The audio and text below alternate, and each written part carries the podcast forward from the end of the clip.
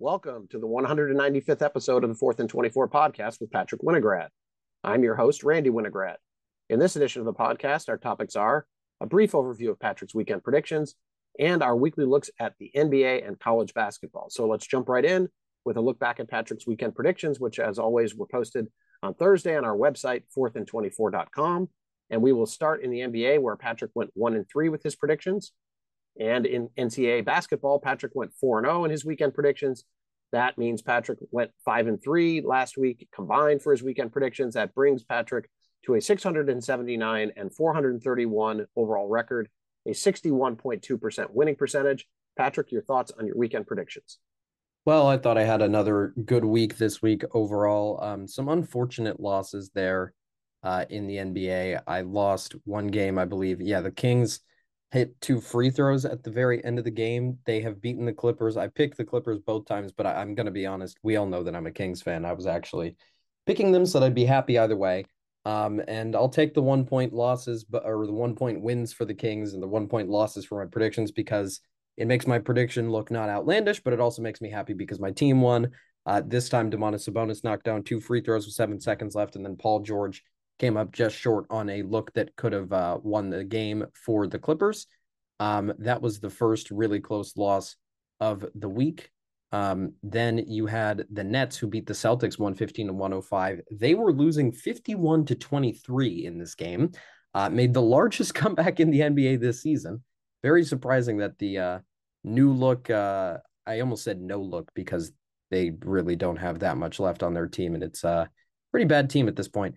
But they uh the new look Nets did complete this comeback over the Celtics who have been so dominant for so long this season. Um the Nuggets beat the Grizzlies 113 to 97. Uh that was after all the controversy that's gone on with the Grizzlies this week. They beat the Nuggets last week pretty easily, but then the Nuggets returning the favor this week with uh the Grizzlies down a few players for well, a myriad of reasons actually not not just Ja Morant and his off the court things but brandon Clarke also tore his acl earlier in the week or tore his achilles actually. Um so a lot of injuries going on with memphis really just desmond Bane kind of holding down the fort for them and uh, that's really not enough. Um, then you have the 76ers who beat the bucks. They made a fourth quarter comeback. I believe they scored 48 or 49 points in the fourth quarter to win that game. So i'm not really too uh, mad about any of my losses. I, I really felt like I just had a few close ones and not a single one of them went my way. Um, so you know, maybe some weeks that goes four and zero, oh, and some weeks that goes uh, one and three. Sometimes somewhere in between. This week just happened to be the worst case, other than the Nuggets, obviously getting that easy win. Uh, but in college basketball, um, I've been on fire recently. If I was a bubble team heading into uh, February, I would be easily, comfortably into the field right now. Um, I have missed one prediction in the last four weeks of college basketball, um, which brings me to 15 and one over the last uh, four weeks. Uh, when I learn about these teams, and I think you know personally how much I watch college basketball, probably too much, uh, but you know what? I still get my work done, so it doesn't matter. Uh, but I, when I get comfortable with the teams, I, I, get into a flow of picking games, and it's not really that hard at some point. Um, but uh, look, number nine Texas beat number three Kansas this week, 75 to 59. Kansas hadn't lost in a long time. They were due for a loss. Texas needed a feel good win to end their season. They weren't going to lose on their home floor on senior night. The Moody Center has been a raucous environment all year long, and uh, they capitalized on that this weekend. Number four, UCLA beat number eight Arizona 82 to 73. This one I actually was thinking about picking Arizona because I, I kept hearing all this stuff about UCLA's winning streak overall, their 24 game home winning streak. And I was like, someone has to beat them at some point. It wasn't going to be Arizona State earlier in the week uh, on Thursday, but I, I, thought maybe Arizona could could snap that streak. Um, so I was leaning towards maybe picking them, but decided against in the end. That was the right decision.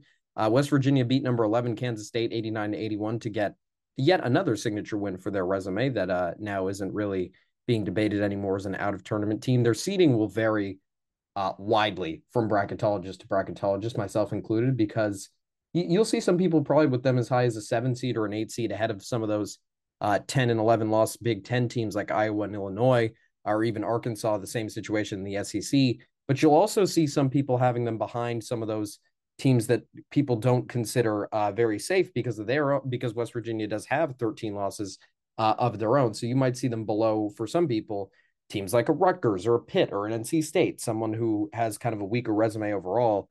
Uh, so it's it's re- West Virginia is a really interesting team bracketology wise, but I will tell you that whoever they play in the first round is going to be in trouble because this team at the end of the year just rounded into form. They had a horrible start in Big 12 play, but when you consider how good the Big 12 is, basically every week they're playing top 25 teams uh, at least once a week and they were able to easily beat every single one of the not uh, tournament quality teams in the Big 12. And then they were able to pretty much split half and half with the teams that are high tournament quality, like the Baylors of the world and Kansas State and TCU, uh, obviously Kansas and Texas, and some more of the other teams that are at the top of the Big 12. Hope I didn't really miss anybody. Iowa State is one of them. Um, so I really just think that West Virginia, West Virginia is probably a lock to win their first round game, in my opinion, unless they get a really, really bad matchup or they get maybe an 11 seed and they play a top six seed who's kind of hot at the end of the year. But the way they play, there's just uh, the way they've been playing recently since their poor start in the Big 12. I just, this team, if they had a, a decent start to the year and a better non conference, they probably could be a four or five seed like Iowa State is, but those two extra losses that they do have are really a huge, huge difference. Um, so West Virginia, look out for them in the tournament. At the same time, though, still going to be probably a pretty low seed, maybe a nine or a 10, in my opinion. Uh, and then you have number 16, Miami, who beat number 25, Pitt, 78 76. Speaking of Pitt, they have a really hard resume to evaluate. So does Miami. Miami takes like one loss, uh, one loss every four or five weeks, and then all of a sudden every single metric drops them like 15 to 20 spots. It's kind of it's kind of funny actually. Uh, same thing with Virginia too, and same thing with Pitt actually. It's really the entire ACC that has that problem. Uh, but the conference, by the numbers, isn't very strong this year. Um, by the eye test, I also don't think it's very strong. I don't think any of these teams are in the top 10, uh, which is unusual for the ACC. I do think that Miami, Virginia, and Duke are somewhere in between the 10 to 25 range, all of them eh, in at various levels. And I think that that's good enough to make still a solid conference. And I don't think that Pitt is that far off from being in that category as well. They are not a top 25 team in the country, but they are at least somewhere close to that range. Um, so the ACC is having an odd year, but Miami closing out uh, senior night and getting a uh, ACC uh, regular season, I guess, share of the title. Um, so congrats to Miami. Uh, had a very good year. Pretty much ended exactly where most people had them before the year. I had them, I think, 21 or 22, something like that, in my very, very, very, very first preseason bracket. Um, and they're probably going to end up right in that range. I think right now I have them at 19. So very consistent throughout the year. Miami has been in a, a very inconsistent conference. All right, that wraps up our look at Patrick's weekend predictions. As always, his uh, predictions for next weekend will be posted on our website, fourthand24.com on Thursday. Let's move off of college basketball and move to our weekly recap of the NBA, starting as always with Patrick's three most impressive teams of the past week. I will start with the New York Knicks, who went 4 0 this week. Uh, they beat Boston in double overtime last night. They also beat Miami, Brooklyn, and Boston again earlier in the week. The Knicks' double overtime win in Boston made it nine wins in a row for them, a really impressive streak for them, uh, which now has them sitting at fifth place in the East, just one game back of the Cavs for fourth. They beat playoff teams all week long. And the second win over the Celtics this week was even more impressive uh, because it was without Jalen Brunson playing. Notably in that game, Immanuel Quickley played 55 minutes um, in or 53 minutes. Sorry, that's impossible. Uh, in the double overtime victory. Or no, he did play 55 minutes. No, that is possible. Uh, it's double overtime. He played 55 minutes. He only sat two or three minutes in the whole game. Um, an insane performance from him. Uh, a career high in points had I think 35 or 36 points, and just overall propelled the Knicks to that win. Uh, and a great week for them. Uh, I don't want to say overall again, but a great week for them overall. Uh, then you have the Timberwolves who went 3 0 this week. They beat Sacramento and both LA teams. So a clean sweep, a clean sweep through the state of California for the Timberwolves. Uh, very successful road trip for them. And uh, look, honestly, beating the Lakers is more of a challenge than it used to be. That used to be kind of a win where you say, okay, you can beat the Lakers, but can you beat a real playoff team? But at this point, the Lakers are looking like a real playoff team. Um, and also the the Timberwolves were able to halt the Kings' recent hot streak because I don't think the Kings had lost since the All Star break before this game. Um, and then they also added on a win over the Clippers, but we'll talk about them in a second on the flip side of this. A little bit of a spoiler there. Uh, but overall, a good week for the Timberwolves, uh, getting back over 500, placing themselves squarely in the play-in versus playoff discussion. I think they're currently sitting at seventh, uh, right on the cusp of entering into the play, uh, entering out of the play-in bracket and into the play-off bracket. Um, maybe they actually might be six now. They might be six right ahead of Dallas, but they're somewhere in that range. Uh, then you have the Phoenix Suns, who went 3 0 this week. They beat Dallas, Chicago, and Charlotte. Not a great schedule, which is why I have them at the bottom of this list. But I will say Kevin Durant looked great in his Suns debut after he finally uh, was able to get healthy uh, and come back for my fantasy basketball team just in time for the playoffs. And then the Suns rode that momentum to a 3 0 week. Their wins over Charlotte and Chicago obviously were not that impressive because of the opponents, but getting the revenge win over Kyrie and Dallas was definitely a feel good uh, victory for the Suns and something to be proud of uh, in their first little week of Kevin Durant, uh, Devin Booker action. Okay, let's shift gears now and move to the three most disappointing teams of the past week in the NBA. Well, as I said, I was going to talk about the Clippers. Uh, on the flip side of this, they are the most disappointing team of the week. They went one and three this week. Uh, they lost to Sacramento, Golden State, and Minnesota, and they beat Memphis. Uh, and again, while the Clippers were able to save their week from disaster with the win over Memphis, the Russell Westbrook experiment has not had amazing results for them so far. Uh, the Clippers were 33 and 28 after beating the Suns in their final game before the All Star break. Since the break, they're ice cold. They started on a five game losing streak. They're now one and five since the break overall. They are currently eighth in the West and closer to the Lakers in 11th place than they are to the Suns, who are currently in fourth. Uh, they are anything but safe in relation to their playoff position, and they need to start playing a lot better soon to avoid a disastrous collapse at the end of the season. And I, I should also mention that they struggled even to beat the Grizzlies, and uh, we talked about it. Ja Morant is away from the Grizzlies. Uh, Brandon Clarke just got injured. The Grizzlies had Xavier Tillman and David Roddy out there together playing important minutes, and no offense to either of them, but those those two are not players that should be two prominent players in a rotation that's beat that's beating a playoff team. So it's more really about how bad the Clippers have been, um, in my opinion, that the Grizzlies were able to keep that game close because they're they really did not have anybody available. Everybody was injured pretty much except for Desmond Bane and Jaren Jackson. Um, and I actually don't even know if Jaren Jackson played, to be quite honest. But uh, look, I, I just don't like the way the Clippers are looking whatsoever. Um, the close wins against the close losses against the Kings are somewhat ex- excusable, and the Kings have been playing well recently uh, and overall in the season because they are the third seed in the West.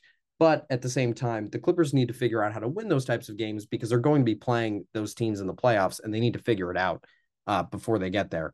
Then you have the Chicago Bulls. Uh, they lost to Indiana, Phoenix, and Toronto this week. Their only win was over Detroit. Uh, only getting a win over one of the worst teams in the league after momentum building 2 0 week is just sad for the Bulls. They now sit tied for 11th with the Pacers, who just beat them last night, uh, one and a half games back of the Wizards for a spot in the play-in bracket. And by the way, it's it's even more important that they lost to Indiana because Indiana is in the same chase for the same exact playoff spot that the Bulls are going for that final one. Um, and with not much time left in the season, they really need to pull it together soon if they want to make a run at the playoffs. I'm just not so sure what that looks like for them at the moment. Um, and I really don't think that the Bulls are rounding into form at the right time. They just haven't. They they really just have never had a point this year where they've sustained good play for enough time to make a to make a good playoff run and improve their position in the standings. Um, and then finally, you have the Trailblazers. They lost to Atlanta, New Orleans, and Golden State this week. They beat Orlando. Very similar position to the Bulls. They also got a win over one of the worst teams in the league this week, but that was their only win of the week. Uh, and are now one and, and are now a half game out of the play-in bracket and currently hold the 13th seed in the West. The Lakers' recent push has them tied for Utah for the tied with Utah for the 10 seed in the West, while OKC is now also tied with the Trailblazers in that 12th and 13th spot. So the Blazers not having a good week and starting to tumble in the playoff standings.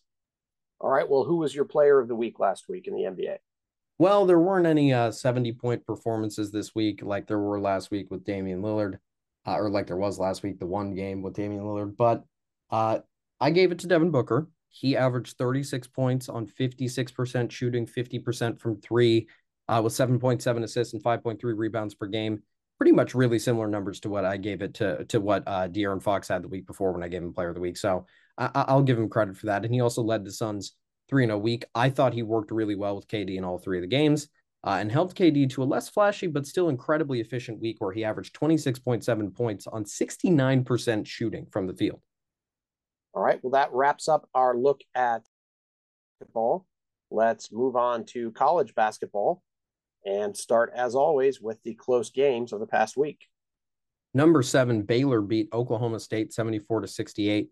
Uh, Oklahoma State needing this win on their home floor to bolster their resume, not able to do it. They're still on the right side of the bubble, in my opinion. Although now that I say that, I actually don't think I have them in. No, I don't have them in. They are on the wrong side of the bubble. I don't know why I said they were on the right side of the bubble. Um, they are very, very close to being on the right side of the bubble, but they are not quite there yet, and they're going to need a win at the big t- at the Big Twelve tournament, probably two. Um, and spoiler alert: if you know anything about the Big Twelve, winning two games in that conference is not going to be very easy on a neutral court. Um, they're honestly just going to have to hope that they catch someone without very much momentum because if you look at the Big 12 tournament bracket overall, it's just it's a gauntlet, first of all, I have to say. Um, but the most important thing is that they are going to play Oklahoma, who, yeah, Oklahoma is Oklahoma is definitely the worst team in the conference. Um, actually, Texas Tech might be at this point, but that's a different story. Uh, but the thing is, their second round opponent is Texas if they win that game. They're going to struggle to beat Oklahoma in the first place, not only just because it's a rivalry, but because Oklahoma has played well recently, upsetting TCU at the end of the season, which I'll talk about soon. But then they got to go out and beat the number two seed, who is going to be a number two seed in the NCAA tournament bracket, maybe even a one if they finish the year really, really strong. So, I mean, the Big 12, again, it's just a gauntlet. And I don't really know how Oklahoma State's going to manage beating Oklahoma and Texas, but one of these teams in one of these conferences has to win, has to beat a team better than them uh, to really change the bubble. Otherwise, we're going to have the exact same bracket that we have today as the NCAA tournament bracket, which wouldn't be very fun, but at the same time, it wouldn't be surprised. Um, I'm hoping for a little more chaos this year. Uh, but then uh, number three, Kansas beat Texas Tech 67 63, staying in the Big 12. Texas Tech kind of, they didn't really need this win um, because I just didn't think it was possible to get. Uh, but Texas Tech will now play West Virginia in the Big 12 tournament, and then they will rematch with Kansas if they're able to win that game. Um, so maybe they will have better luck on a neutral court but that will be uh, postponed to later. We'll just have to see what happens in that in that uh, in the first game first, and then what happens if they even get to Kansas. Then you have number thirteen Virginia, who beat Clemson sixty four to fifty seven. Uh, a good win for Virginia. Clemson, well, I, it's actually not a good win for Virginia. I will say the, the I didn't really want to go into this, but I will say I think Virginia is probably the most overrated team in the country. I think there's no way this team is in the top 15. Um, I think they're the third best team in the ACC. I think that Duke and Miami are better teams. Um, and I just think that if you look at the course of the season, they really don't have the profile of a top team, and metrics do reflect that. Um, so I, I just, when the numbers and the eye test match up for me, it really paints a clear picture of a team. When I watch Virginia, I don't see that that top 10, top 15 type of a team. And then when I look at the numbers that would normally contradict that opinion, they they don't show up either. I mean, they they they just aren't, I don't think, that great of a team. Uh, but then you have Boise State, who beat number 18 San Diego State 66 to 60. Watch out for Boise State in the tournament. Uh, not, I, I wouldn't say they're, they're going to be a Cinderella story because I think they're going to be uh, an eight or a nine seed. But if they maybe slide, they might want to slide down to a 10 seed, honestly, might help their chances because that would allow them to play a two seed in the second round rather than one of the one seeds who I think are pretty dominant this year. Um, but I, I don't really know how I don't really know if they can pull off an upset over a two, but I still think they're a team who can at least win a game in the tournament. And San Diego State is definitely at least a Sweet 16 caliber team, in my opinion, uh, depending on who they get as kind of their matchup in what will probably be um, a four or five pod there. But they could they might slide to a six depending on uh, their performance in the Mountain West tournament. Um, then you have number 24 Texas A&M who beat Ole Miss 69 to 61. Texas A&M continuing to pile up wins there. Uh, they would get a bigger win later in the week that we're going to talk about later. Uh, number two Alabama beat Auburn 80 to 75 in overtime. Auburn is real. I mean, Alabama is really, really sliding. That also applies to Auburn too. They're actually kind of going in the wrong direction as well. But I'm starting to think that this Alabama team is just a cloned version of last year's Auburn team that was really, really strong. The number one team in the country, reached number one in the AP poll, maybe the number one overall seed at some point. They have a 6'11, quote unquote, unguardable three point shooter uh, or player that's also a really good three point shooter playing the power forward, small forward kind of position. And it's eerily similar how how these teams have kind of mirrored the courses of the seasons last year. I really think that Auburn would have lost more than two games if the SEC was a little bit more top heavy last year. And Alabama this year, I think, is the same exact situation. Um, they did lose later in the week, and we'll talk about that. But Alabama's starting to slide, and I really could see, you know, last year Auburn losing Auburn being a two seed um, allowed Miami to make their little Cinderella run as an 11 because they were able to take down Auburn. And I really see the possibility of uh, Miami uh, or of a of a team like Miami this year. Maybe it's West Virginia who gets a 10 seed um, and then comes out and takes out Alabama. I wouldn't be that surprised this year. Uh, they're just kind of not playing well at the right at the at the at the they're playing they're not playing well at the time of the year where you need to play your best. Um, and that's something that I'm worried about. Then you have number 22 TCU who beat number 9 Texas 75 to 73. Uh, both these teams honestly playing okay. I don't really I don't really have any takeaways from this game. Pretty pretty typical Big 12 game where a team that's slightly worse than the other team gets a really close win at home. Uh, then you have number 19 Xavier, who beat number 20 Providence 94 to 89. Talk about playing poorly at the wrong time. Providence is playing horrible at the end of the year. We'll talk about what happened to them later in the week. That was an even worse loss than this, but this was their first home loss of the year, and they would follow up, follow it up again by losing again at home. Uh, then you have number five Purdue, who beat Wisconsin 63 to 61. Again, was Purdue really similar to Alabama actually, in that they have also not played very well to close out the year. They're just they started 20 and 1 and they're just 6 and 4 since then. Um which yeah, 6 and 4 in any stretch in the Big 10 is still good. I mean, if you go 6 and 4 twice in that conference, you would have ended up with the 2 seed. That's what Northwestern did. Um but at the same time, Purdue is not supposed to be a team that that that's a 2 seed in a conference that has the biggest logjam in the world between 2 and 9. They're supposed to be a dominant number 1 seed. Um, and they just haven't looked the part recently. So that's something interesting to monitor going into the tournament. Um, then you have number eight, Arizona, who beat USC 87 to 81. Very not, it, it didn't end up being important for the bubble, but USC had a chance to kind of keep sliding down if they took another loss on their home floor this week, but they avoided that um, by beating Arizona State later in the week. Uh, I'm not going to talk about that any further, but USC did beat Arizona State at home later in the week. Very important for the bubble. Speaking of the bubble, Illinois beat beat Michigan 91 to 87 in double overtime. Both teams had seven point leads and should have closed out the game. Uh, Illinois in regulation had that lead. Michigan had that lead in overtime. And then in the end, uh, Illinois choked the lead. It went to overtime. Michigan choked the lead. It went to double overtime. Illinois ended up being victorious. Uh, then you have number 24 Texas A&M who beat number two Alabama 67 to 61. This is what I was talking about with Alabama. I mean, Texas A&M is probably the second best team in the SEC. I think I would make that argument. Um, but look at where they're ranked. They're 24th in the country, right? So this is what I'm talking about, kind of with the lack of depth in the SEC. Maybe maybe Kentucky is also making an argument for second best, but I'd give it to Texas A&M right now. I think they deserve that um, that distinction. But this is kind of the point that I'm making with Alabama, which is that there aren't enough top teams to really take them out and hand them losses. But at the same time, I feel like if they kept playing the better teams in the SEC at this point in the year, they would end up sliding a lot more in the standings than they have. Uh, they still were able to win the SEC regular season, but I think that A and M, I think that even Kentucky might be playing better than Alabama at the moment um, within their conference, and I think a lot of teams in the country are playing better than them. Speaking of two teams who are playing better than Alabama right now, I would give that status to number four UCLA and number eight Arizona, who who uh, sorry, who, number eight Arizona who lost to UCLA, obviously 82 to 73. We already talked about this in my prediction, so I'll move on from it. Number six, Marquette beat St. John's 96 to 94. St. John's not a bubble team at all or anything like that, but still would have been nice for them to get a feel good victory to beat Marquette to end the season, but not able to do it. West Virginia beat number 11 Kansas State 89 to 81. We already talked about that one. Uh, Auburn beat number 12 Tennessee 79 to 70. Auburn getting kind of the last win that I think they needed to guarantee their tournament spot. I really don't think that a loss in the SEC tournament takes them out of the NCAA tournament at this point. But if they had lost this game, maybe it would have. When once you start to get to that 13, 12 or 13 loss mark, that's where you're really, really on the bubble. Um, and Auburn in, in a in a really good conference that is. and Auburn is going to be at 12 at the end of the season. But with this win, I think they've done just enough to still feel safe on Selection Sunday. They won't be in a play-in game or anything like that unless they really lose horribly um, in the SEC tournament. But as long as they're able to keep a game close or even win a game, they'll be just fine. Uh, then you have number 16 Miami, who beat number 25 Pitt 78 to 76. Again, already talked about that one.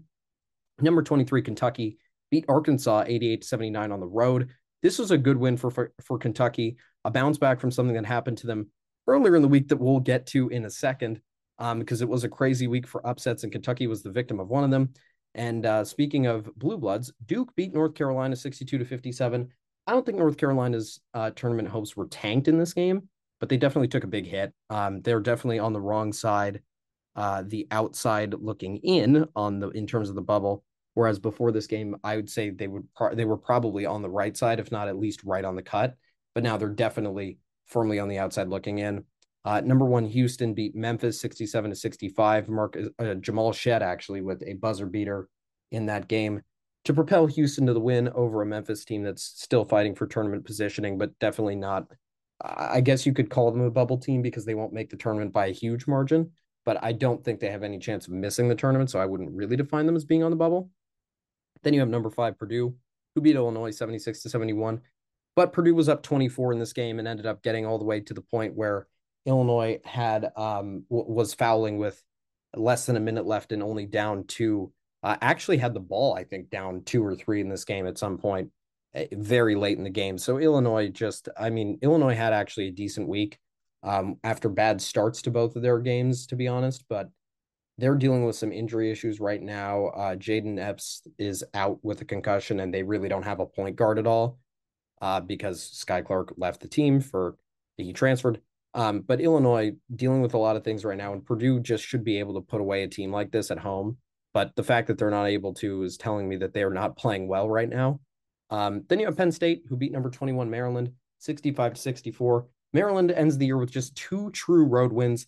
This team is going to be very hard to judge ju- uh, going into March Madness because who knows if their uh, home court juju will carry over to neutral courts or if the away um, juju will carry over to neutral courts because as we know neutral courts are somewhere in between home and away courts that is the point of them. Uh, but if they if they play like they do at home maryland is probably a sweet 16 team. If they play like they do on the road they're a first round exit um, which is a very very stark contrast between uh, floor and ceiling for them, but that is how their season has gone. And then number 15 beat Mich- Indiana, beat Michigan 75 to 73 in overtime. I like the way Indiana's been playing recently, playing well uh, at the right time, the opposite of Alabama or Purdue. Um, but Michigan needing these wins to get off the bubble, but not able to secure either of those overtime games early in the week or late in the week. Okay, let's move on to some upsets from college basketball last week. After the mouthful of games that I just went through, we will talk about uh, the upsets in a crazy week. Not a single one of these games has a ranked team uh, as the team that is doing the upset, um, but many ranked teams getting upset, starting with West Virginia, who beat Iowa State 72 to 69 on the road. Iowa State has been just like Maryland, can't win a game on the road, very good at home the entire year. Uh, this week they flipped that around because they won a home, they lost a home game to an inferior team, and then beat and then beat a superior team on the road that we'll get to in a second. Um, Iowa beat number 15 Indiana 90 to 68. Maybe this loss at home was kind of what sprung Indiana to to get it back together against Michigan. I don't really know, but this was a surprising game uh, for sure for Iowa to just come out and absolutely hammer Indiana on the road. And then Iowa turned around and lost to Nebraska at home later in the week. So the Big Ten is just, I mean, the Big Ten at one point in the season was cannibalizing itself in terms of the top teams were just beating up on each other. Now everybody in the conference is. Minnesota's gotten a few wins recently, beating Rutgers. It, everybody is just taking each other out. Michigan beating Rutgers on the road has left Rutgers as a bubble team, but didn't do enough to boost Michigan's resume as a tournament team. Um, and speaking of the Big Ten cannibalizing itself, here we go some more. Ohio State, they came out of nowhere. They decided to wake up this week and beat Maryland uh, 73 to 62. Furthermore, the point that Maryland can't win road games. Uh, then Penn State went on the road and beat Northwestern 68 to 65 in overtime. Penn State really needed this win for their tournament hopes, needed to go 2 0 after choking that game against Rutgers at home. Uh, they probably needed to close out the season 2 and 1 in their final three games. the ideal path would have been beating Rutgers and beating Maryland and then taking the loss to Northwestern and everything would have been okay. They made things harder on themselves by losing to Rutgers at home, but they were able to pick it up by beating uh, Northwestern, obviously, in this game. And then also they beat um, Maryland, as we talked about earlier in the week. Uh, then the big upset that I was talking about earlier with Kentucky, Vanderbilt beat number 23 Kentucky 68 to 66. This team is probably three wins away in the SEC tournament from making the tournament. I actually don't know how Vanderbilt has been able to do this, but they have won six of their last seven games and they are all of a sudden a bubble team. I think they started the season, or no, they actually started the season 10 and 12. They're now 18 and 13. They've won eight of their last nine. Um, the problem is winning three games in the SEC tournament is basically going to require them to win the SEC tournament almost. It, it actually might. I, I say almost, but it actually might require them winning the entire thing.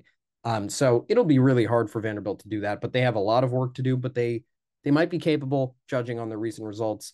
Um, a team who's not capable but still got a win. Notre Dame beat number 25 Pitt 88 to 81. Mike Brey stepping away from the team at the end of the season, but able to get this little final feel good win um, at home uh, over Pitt. Then you have Minnesota, as I said, who beat Rutgers 75 to 74. Um, Iowa State, as I said, flipping their home road fortunes by beating number seven Baylor on the road this week, 73 to 58. Baylor kind of ending their uh, quest for a one seed in this game, but still probably a two seed even with this loss. Just need to uh, just probably win one game in the Big 12 tournament, and that should be safe. That should be enough for them. Um, unless someone else, unless Kansas State were to win the tournament, because that would knock Baylor down uh, a little bit, and you know some other results might affect that as well. But for now, Baylor's still in a good position. Um, then you have Seton Hall, who beat number 20 Providence 82 to 58.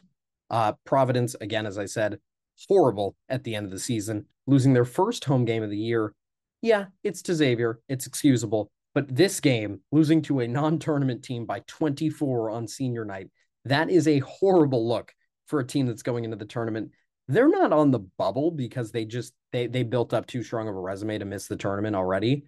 But this team, if they had one or two more losses earlier in the year, they would probably be in danger of missing the tournament right now.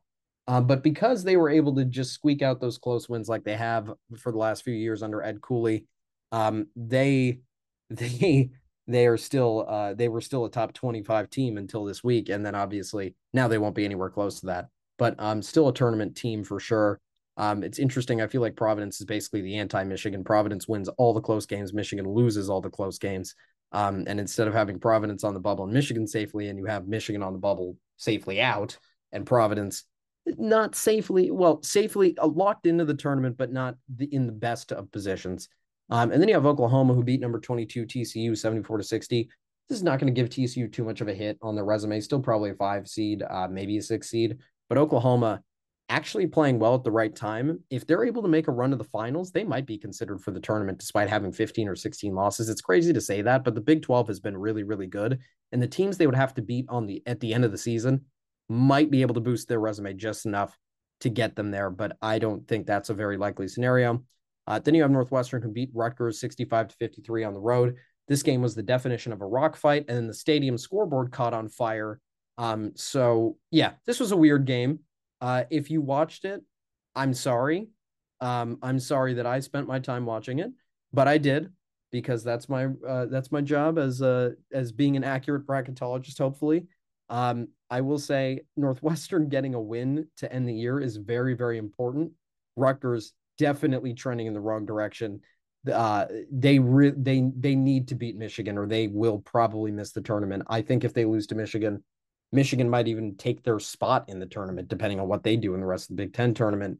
Uh, but Rutgers desperately needs that win. They have just been on a total tumble since Mawot Mag got injured earlier in the season. Okay, let's move on to any other important games that uh, you might not have mentioned previously from the last week of college basketball. Well, these were just pretty much as normal. The games that weren't very close, uh, but still uh, good games and uh, meant various things. Number six, Marquette beat Butler 72 to 56.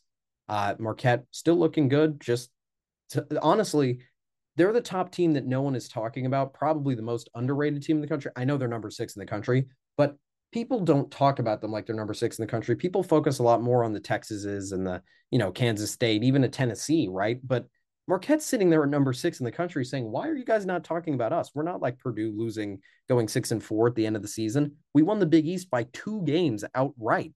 I mean, they had a they won the Big East before Purdue won the Big Ten. Marquette deserves a lot more credit. They've had an amazing year. Shaka Smart should be the coach of the year of the Big East because they were picked, I think, ninth in the preseason poll, and they finished first pretty easily. Um, so Marquette just putting together a great season there. Uh, then you have number 12, Tennessee, who beat Arkansas 75 to 57.